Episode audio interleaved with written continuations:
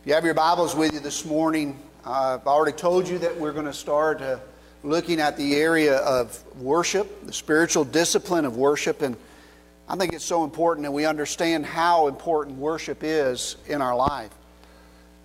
You know, I think we've, over the years, we've come to use that word so lightly that we've lost the true meaning of what worship really is.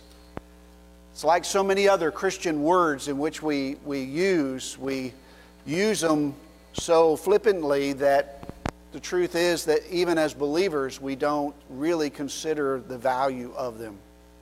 It's kind of like when we talk about testimony or, or we talk about um, salvation, and, and we, we just have lost the power behind the Word.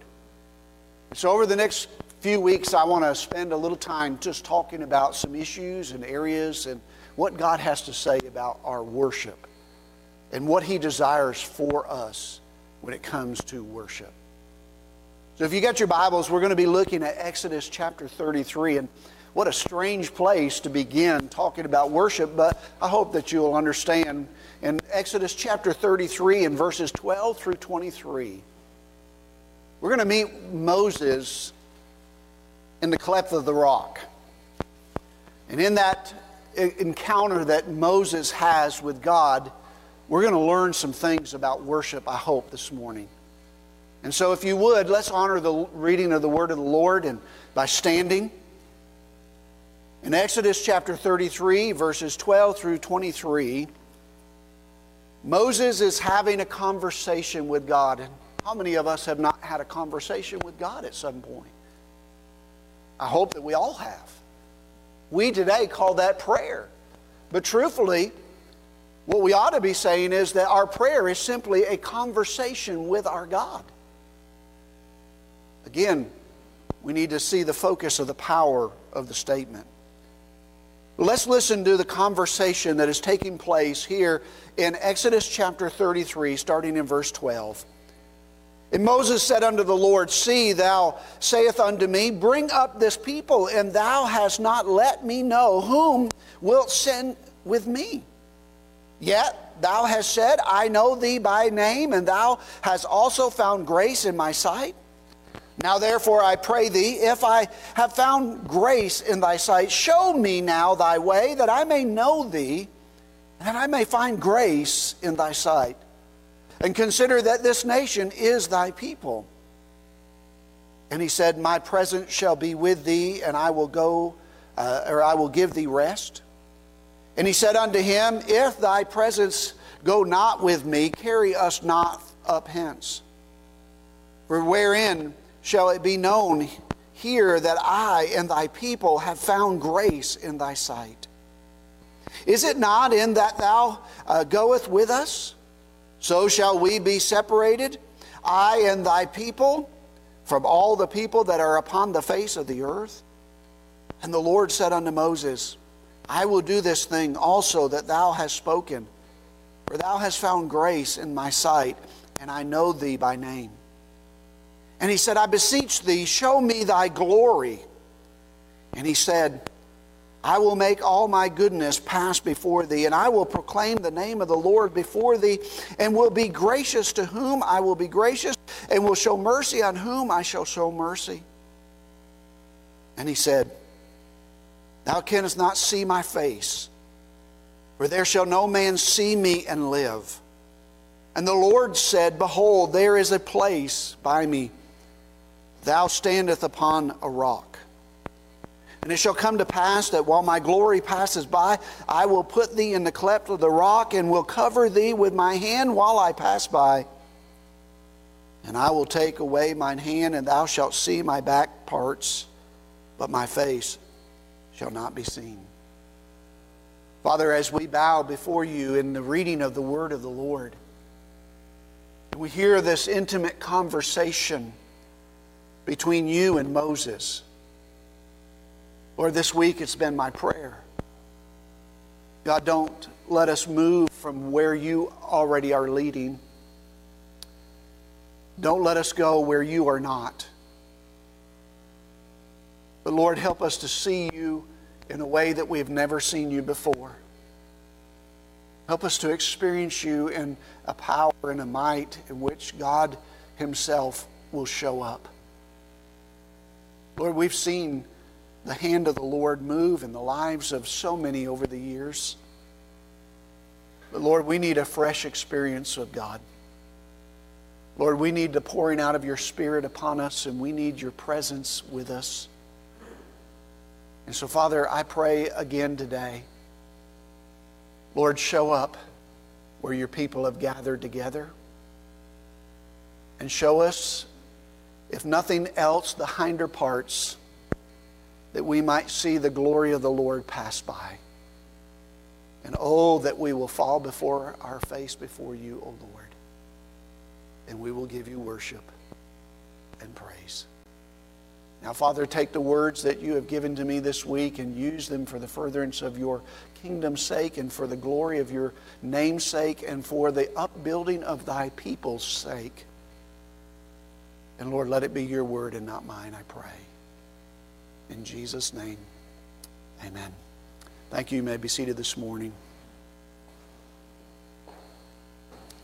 I hope that we have all come this morning with a longing for God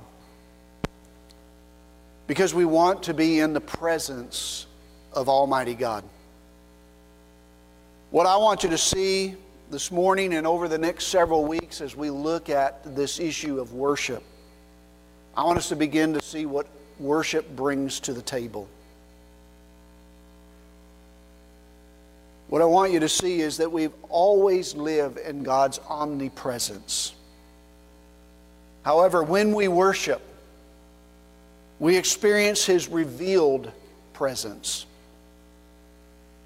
It is in that presence of God that we long for as we come to worship.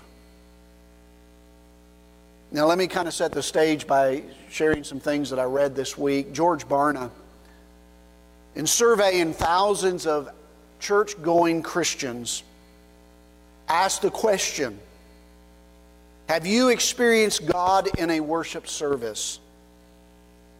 Only one third of the thousands in which he had spoke to said that they regularly experience God in a church service. William Hendricks wrote a book called Exit Interviews. And in it, it's about why today's generation are leaving the church, why they're walking away from the house of the Lord. He summarized the views of many worship dropouts this way. Perhaps the most common complaint was that worship service was boring. It was not that it just was boring, but these gathered were not interested. They were not worshipful. They did little to help people meet God. And what good is a church service if we are not pointing people to God?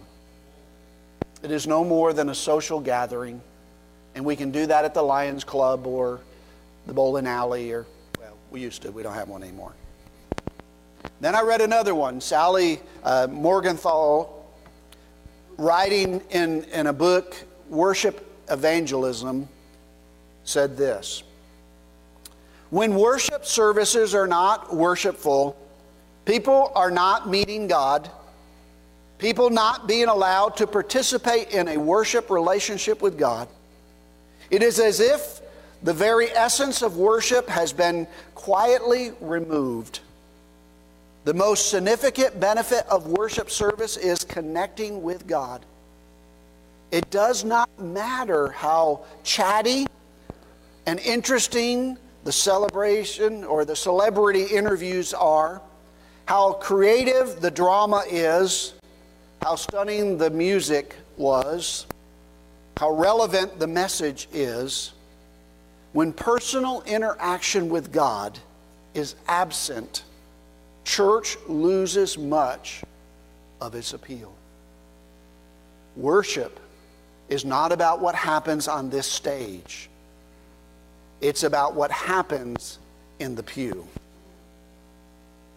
Our job on the stage is simply to point you and help you to come to a place where you can worship. Worship is not collective, it is personal. Now, when we gather together as a collective body of believers and personally are worshiping, then yes, the worship becomes collective. But worship cannot begin here, it must begin out there. One of the greatest needs among the church today is not new programs, not new seminars, not even new Bible studies. What is needed today is a fresh encounter with God. We desperately need a life changing glimpse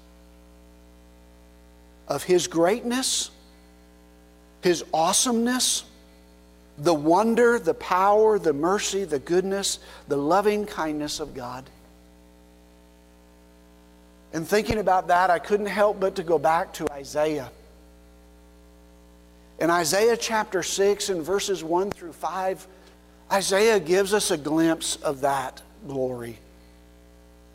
And he begins by saying, In the year that King Uzziah died, and I thought about the fact that what Isaiah was saying was a traumatic event took place in his life. Have we not also experienced a traumatic event over the last year, year and a half in our life? Wouldn't it be great in the midst of the most tra- traumatic event of our life that we experience God? In the year of King Uzziah died, I saw the Lord sitting upon a throne high and lifted up and his train filled the temple, and above it stood the seraphims. Each one had six wings, and twain he covered his face, and twain he covered his feet, and with twain he did fly. And one cried unto another and said, Holy, holy, holy is the Lord of hosts. The whole earth is full of his glory. And the posts of the doors were moved by the voice of him that cried. And the house was filled with smoke. Then said I, Woe is me, for I am undone. Because I am a man of unclean lips, and I dwell in the midst of a people of unclean lips, for mine eyes have seen the King, the Lord of hosts. Like Isaiah, when we experience worship, when we experience the presence of God, when He opens Himself up to us, we will recognize our own sinfulness our own lack and our own need. And we will fall before the face of God. And we will exalt the name of our Lord. I'm looking for that kind of worship experience in the house of God, not just once in a while, but every time that we come to worship. So, what is it that is going to create that kind of atmosphere? What do we need to know? What do we need to experience? What do we need to understand as God's people? How that we can bring about an experience of being in the presence of God. I want to share just a few things with you this morning. First of all, I want to ask a question. In your opinion, what is worship? What do you think worship is? It's a question that when we ask many people, they all have different answers of what worship is. Oh, it's when the, the music people uh, sing such moving songs that they can, can move my spirit. Or it's when the, when the person praying leads us into the throne room of grace and I, I just feel like we're there before the Lord. Or it's when the preacher preaches a message that just moves us. None of those are worship. They're just avenues to worship. Because all of those that I spoke of were things that are done on this side, and worship begins on that side. Worship comes from God's people. So, what I want to do, just take a few moments to talk about what worship is. When you mention the word worship, it conjures up all kinds of images in people's mind. but simply stating worship is simply uh, declaring the worth of God. Individually, acknowledging that God is worthy of my time, of my attention, of my heart, of my attitude. The word worship comes from the Old English word, which really means worth-ship. Is God worth your coming out this morning? Is God worth your getting up on Sunday morning to come honor Him?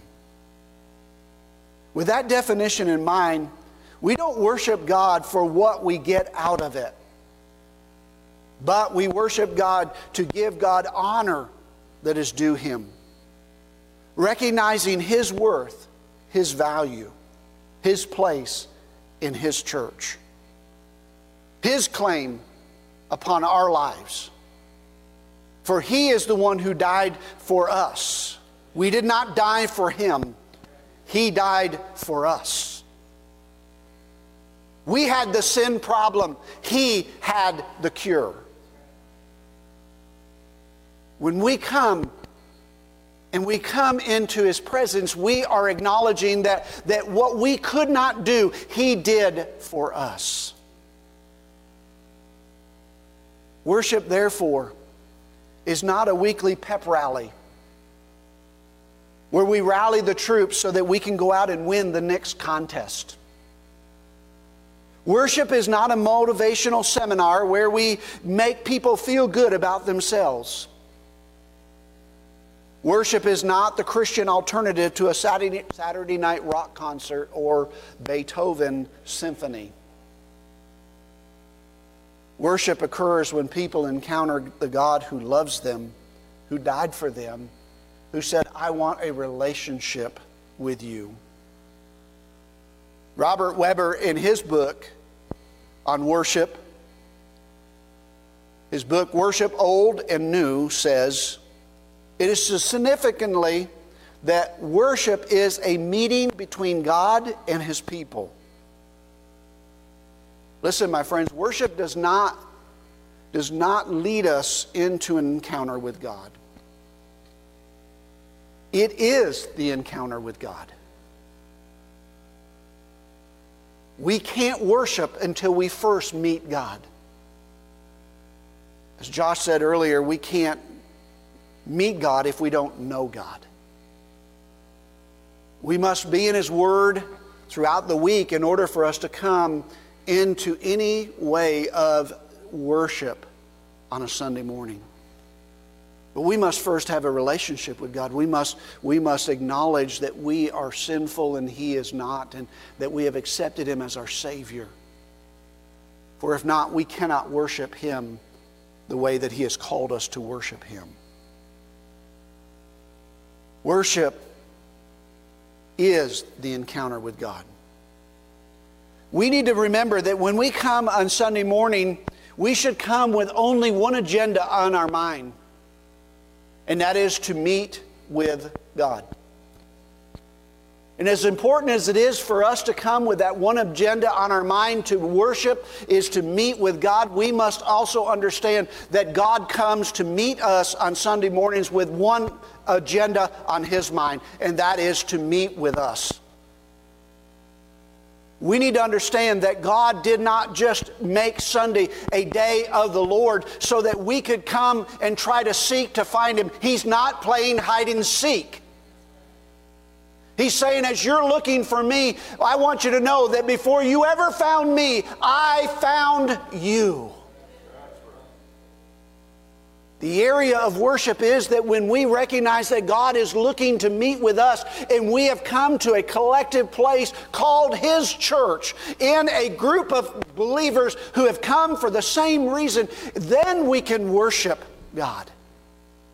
Now, don't get me wrong. I'm not saying that you have to be in a church building to worship God. You do not. I have worshiped God in all kinds of places and, and, and in different uh, venues. But one thing that I know is that my personal private worship is great.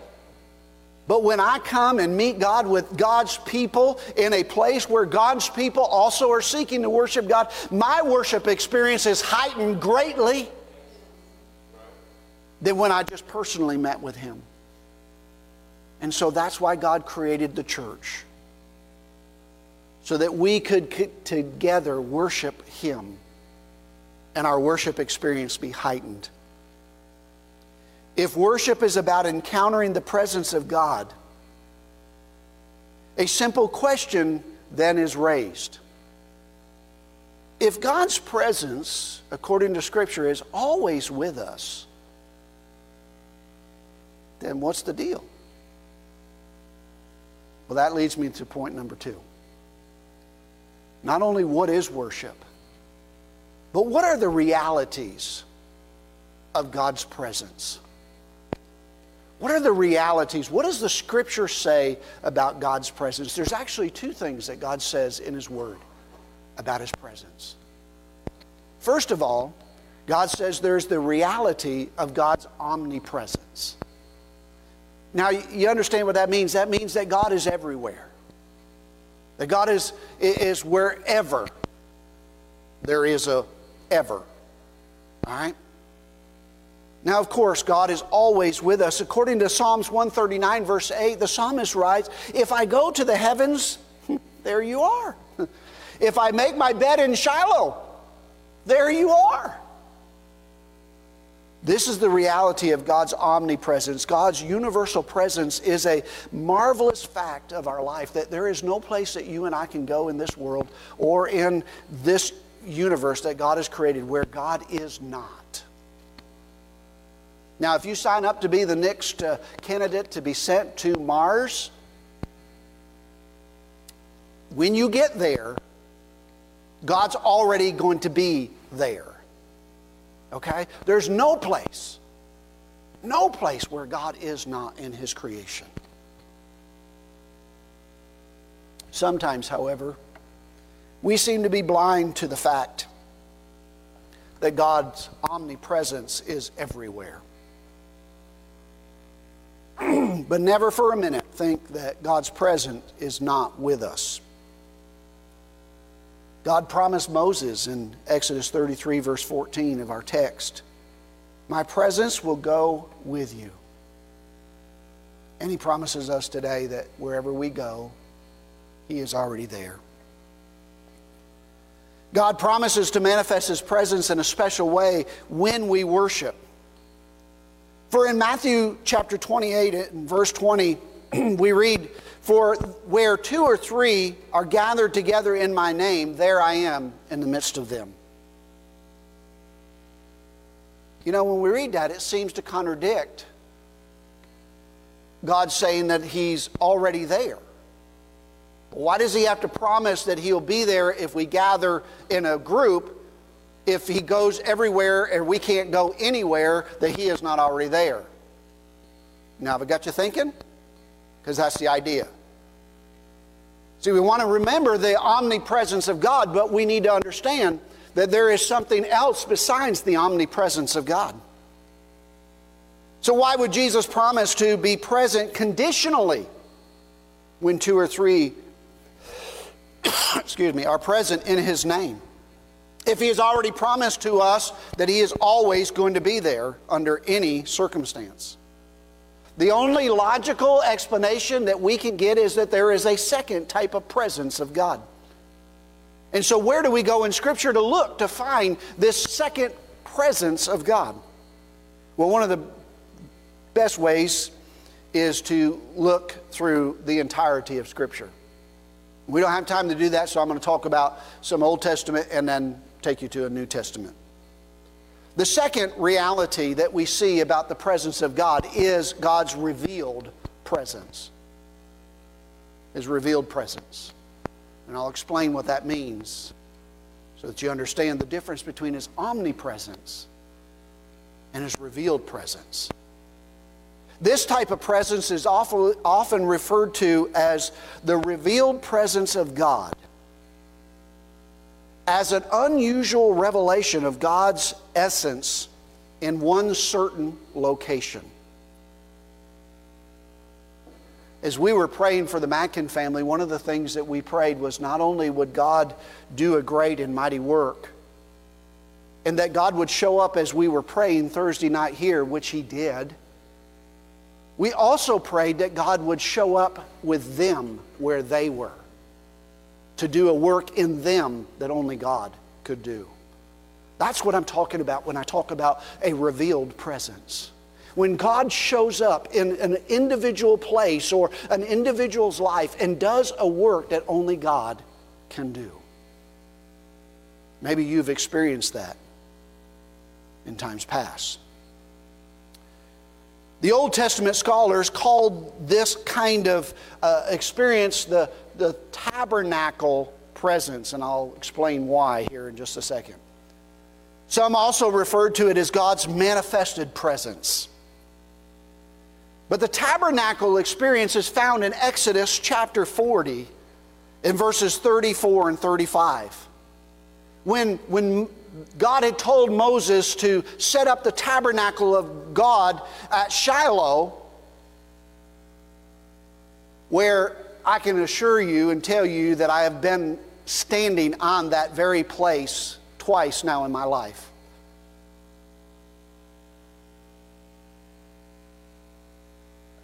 And there was something about being there. The hair on the back of my neck stood up. The post holes are still there, the evidence of where the, the tabernacle was, the evidence of where the altar of God was.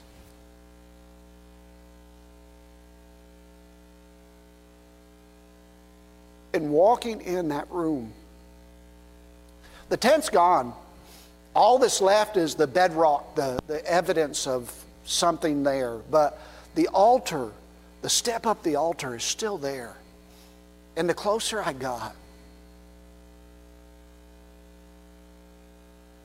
the more I felt the revealed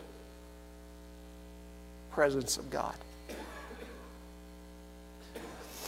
Because God has not left that place. Even though the tabernacle is not there, God was there. Listen to what Exodus chapter 40 in verses 34 and 35 says, Then the cloud covered the tent of the congregation, and the glory of the Lord filled the tabernacle.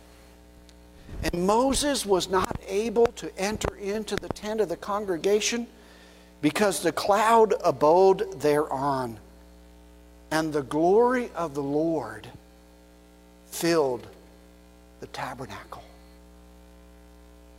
Do you see the difference between the omnipresence of God? God's everywhere, but when God shows up in one specific place, his presence is heightened. His, uh, his understanding, or our understanding of who He is, is brought to a new level. And Moses could not enter, for God had filled that place. And there was no room for man when God's presence was so full. And so it is with corporate worship. God res- desires to remove our blindfolds, to give us an extraordinary, breathtaking glimpse of His divine radiance.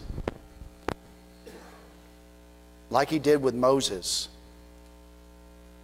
in verse 23 of Exodus 33 when he said, And I will take away mine hand, and thou shalt see my back parts, but my face shall not be seen. Now let's go to the New Testament. And I want you to see that in the New Testament it is there's an evidence of the, the omnipresence of God, but also the revealed presence of God. In Luke chapter 5, in verses 17 through 26, and we don't have time to read all of the text, but uh, we're all familiar with the story. It's, it's when the four friends wanted to bring their paralytic friend to the Lord, and they got there and they couldn't find any room to get in, so they had to go to the rooftop and they had to, to let their friend down through the roof. What I want you to hear is because we don't have time to look at it all, but Luke records an example of both the omnipresence of God and the revealed presence of God. You see, Jesus was there, his omnipresence in the midst of the crowd had come to hear him teach. But if you're looking, look at verse 17, and it says that there was a revealed presence that re- showed up there in the fact that the power of the Lord was present to heal them. You see, the difference between the omnipresence of God and Jesus just being there, God being in the room, was the fact that his revealed pre- presence was there in the power to be able to heal the man who his friends had brought. And so when we experience the, the, the revealed presence of God, Luke recognizes something different. Yes, Jesus was present physically, he was with them. But Luke reminds us that there was something else going on as well.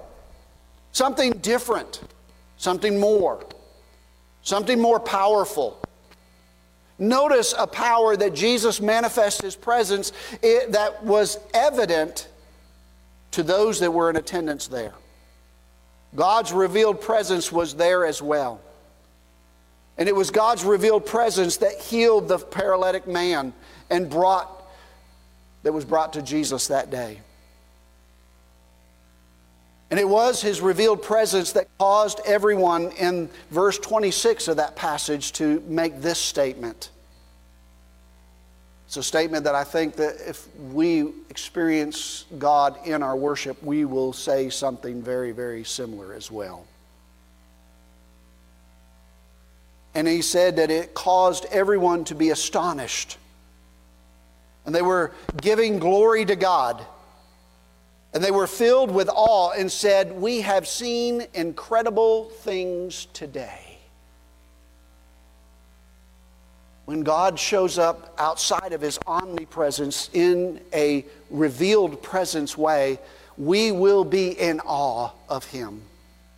And we will walk away saying, We saw God in an incredible, in a marvelous, in a magnificent way and we will praise his name. That extra glimpse of God is what we should crave every Sunday morning. We should want it. We need to feel it. We need to sense it. We need to experience it. We need to taste it. And we need to touch it.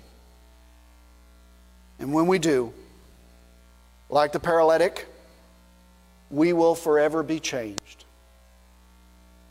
We should ask for it because He wants to give it. But we should begin asking for it before we come. We should be preparing our hearts for Sunday morning instead of waiting until we get here and trying to get it together. We should ask before we come. We should ask Him again when we get here, and we should thank Him when we leave for showing up. The third thing that I want you to see is another question. Boy, I'm filled with questions today. Because I don't have the answers, but God does. What is needed to experience worship? What does the church need? What does each of us as individuals need to experience worship with God? If we could ask God anything, what would it be? What we ask for says a lot about who we are, where we are, and our spiritual walk with God, of course. Some people are given that opportunity by God. We can look through Scripture and see there were several, Moses being one of those, who was given that opportunity. Moses met with God and had an opportunity to ask him for anything in the universe. Moses did not ask for food or drink. He didn't ask for gold or silver, prestige or riches. Moses simply had a desire for something far deeper, something higher, something beyond himself, something eternal, something spiritual. Moses asked for two things that each and every one of us should be asking God for. First of all, Moses asked God to have a hunger for God. You know, the Bible talks a lot about our hunger after God. Do we hunger after the Lord? Moses asked, Lord, make me hungry for you. Because Moses asked in Exodus 13 or 33 13, show me now thy way. Lord, I want to know your way. Now, in reading different translations to see how this verse really rings out, I, I found the Amplified Bible version worth reading to you this morning. And he says, Now therefore, I pray you that if I have found favor in your sight, show me now your way, that I may know you now, that word and idea of know you is a progressively becomes more and more deeply and intimately acquainted with God, perceiving and recognizing and understanding more strongly and clearly the precepts of God. And then it goes on to say, and that I may find favor in your sight. Moses wasn't interested in God's way because he desired information. Moses wasn't interested just for information's sake. He desired God because it came from a heart of worship. That was simply saying, I want to sign up with you for life. God, if you're going to use me, I'm all in or I'm not in at all. Moses knew that God was calling him to do a great thing. And he knew that he needed to commit wholly to God, and he said, God, I need to know you in a way in which I can make that commitment sure. I want to worship you every time and all the time.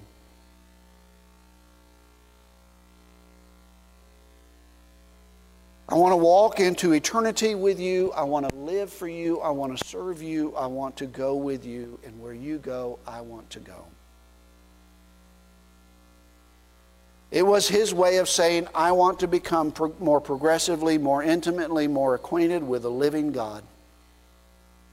He was simply saying that he wanted to experience God every day of his life, not just once a week or once in a while. He didn't want to just have facts about God. Too many of us have a lot of facts about God, but we have not experienced the presence of God. He didn't want to just talk about a relationship with God, he wanted to experience a relationship with God. Moses' hunger for God, Moses longed for God. Moses realized that nothing else in the world could compare to an experience with God. And Moses had a passion to be in his presence. So let me just stop for a moment and ask you personally a few questions. Do you realize that you can experience God's grace without experiencing God's presence? You can have an understanding of who Jesus is. You can have an understanding that He died for the sins of the world and never have an intimate relationship with Him. Too many people know of Jesus and think that's enough. But it is not. Without an intimate personal relationship with God where you have experienced Him and He has experienced you and He has changed you from the inside out, all you do is know about God. And that will never get you into heaven. You do not have the key to the kingdom. You have the key to knowledge. and knowledge will leave you lacking. And God wants us to be reminded that we need Him personally. We need a relationship with Him. You can know all the facts, the figures, the dates, and the times, and still not really know the one who loved you first. What a shame to know God, but yet not to be saved by Him. What a shame. Sadly, people do it all the time. They sit in church services and they hear about God, but they never respond to Him. So we need a hunger. A hunger that starts not on Sunday morning when we get here, but a hunger that starts throughout the week that causes us to look forward to getting here on Sunday to worship Him. The second thing that Moses asked for was to have an encounter with God. He said, Lord, make me hungry for you, but, but God, I also want to encounter you. And here's what he said in verse 18 I beseech thee, show me thy glory. The Hebrew word for glory is um, chadab, and chadab, which means God's honor renowned majesty, weight, and visible splendor. The word glory here is used in, the, uh, in this setting is closely related to, the, uh, to presence or face to face. Moses wanted to behold God face to face. He wanted a visible encounter with the living God. He was not content with just business as usual. He wanted God to show up in his life, and he wanted to see God in his life. Again, let me stop for just a moment and ask you some personal questions. Consider these questions carefully. When you come to church, are you tired of business as usual? I am. Are you tired of just going through the motions? But not really feeling anything? Are you tired of showing up on Sunday after Sunday for worship service and not having your soul stirred? Leaving the same way that you came in? Don't you have a desire that God would show up and show himself real? And be tangible in your life? I do. We not only need to hunger for God, but we need to ask God for an encounter with Him. This encounter, this sense of God's supernatural presence, transforms our worship from what it typically is as duty Oh, I got to come to worship. That's what the preacher said. That's what he said the Bible said. So I got to come to worship. It's my duty to come on Sunday to worship. What a difference it will be when our worship is no longer duty but devotion. When it's changed from a ritual that we do just because we do to a relationship that we have with God. From just another meeting to a holy gathering of God's people. God's attendance in our lives and our experience of Him, that is the essence of true worship. So I got one more question as we close this morning. What do we need to experience worship from here on out? Let me give you five simple things that you can take home. First of all, we need to anticipate God's revealed presence in every worship service. We simply need to expect Him to show up. We need to have a longing for Him that starts not on Sunday morning when we walk through the doors of the church but that is born on Monday morning and continues to grow until we walk through the doors on Sunday morning. Second, we need to look for God's hand at work in worship. God's going to show up, but He may not show up in the way that we think that He's going to show up. He wants us to be alert. He wants us to come awake. He wants us to come looking. Where might God show up? It might be in a testimony. It might be in a song. It might be in a word. It might be in a person. It might be in whatever. Are you looking for God? And where He might show up and where He's at work. And then we need to listen for God's voice. There's often too much noise. Christy talked about it this week, that Gina talked about it last week in Sunday school about all the noise of this world. And how that noise, we're all so inundated by noise. Many of us are afraid to turn off the noise because we're afraid of what we might hear. Time that we shut off the noise of this world and start listening to the still small voice of God. Let's listen for Him. Number four, we need to open ourselves up to new manifestations of God's presence. And simply what I mean by that is that we look for God in certain ways, and when God shows up in other ways, we begin to question God, what in the world is going on? I've never seen this before. I don't recognize this. I don't understand this. God is not predictable when He shows up in worship. He doesn't come based upon our understanding. He shows up and we're supposed to understand Him. We're supposed to look for God to show up in new and exciting ways. And when He does, don't be afraid. Be glad that He shows up. And fifthly, be sensitive to the leadership of God's Holy Spirit. Remember who's running the service. Not me, not you, and not your watch. As you know, I don't pay any attention to that. It's the Holy Spirit. If we want God to meet us, we've got to stop setting boundaries for God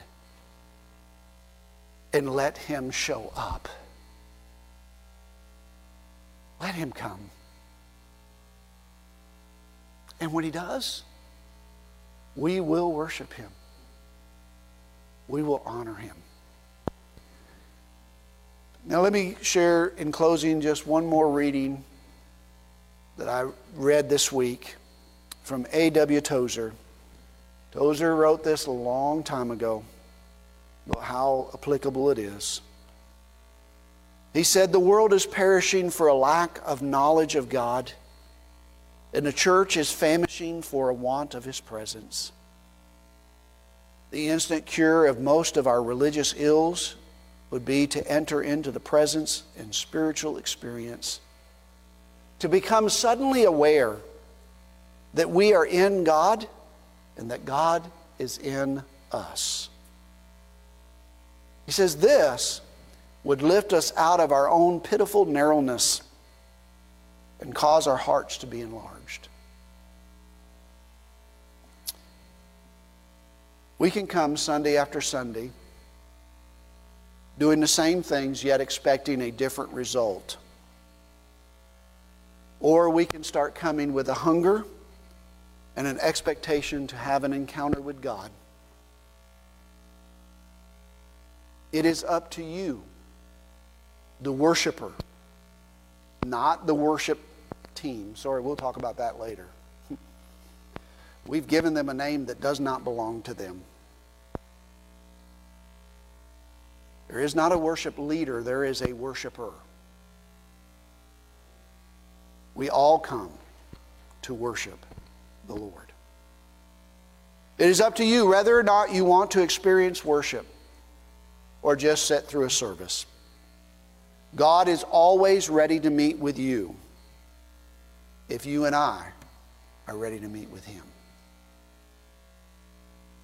With every head bowed and every eye closed, I'm going to ask you to do something this morning. And those of you that are online, if you would, just bow the, before the Lord. I'm going to ask you just to talk with God. Be honest.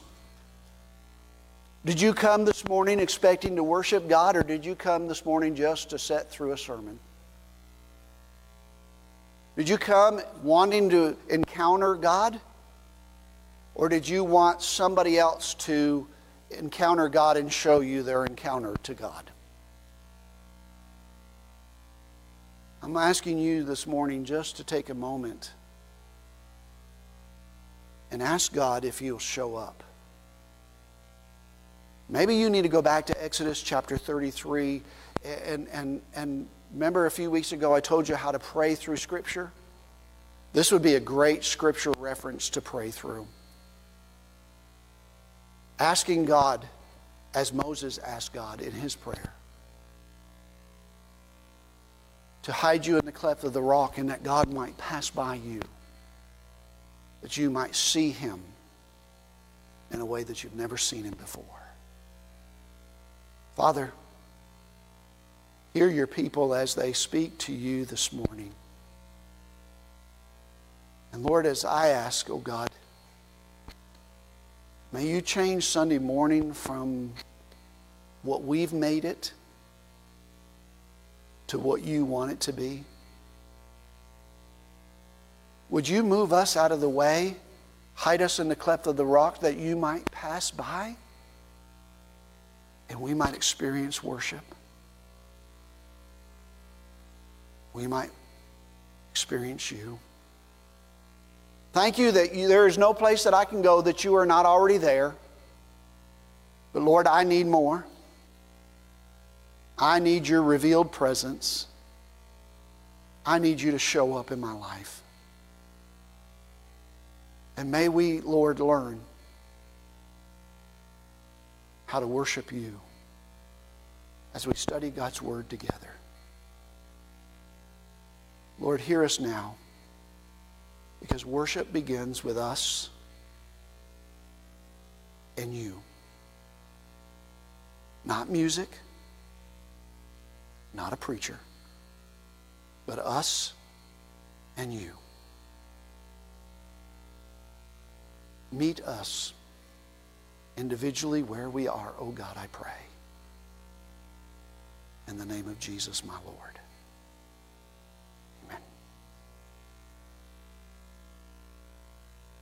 Thank you for worshiping with us online. Thank you for being there. We hope that God was with you this morning, as I believe He was here with us. Until we meet again, God bless you. For those of you that are here this morning, I just challenge you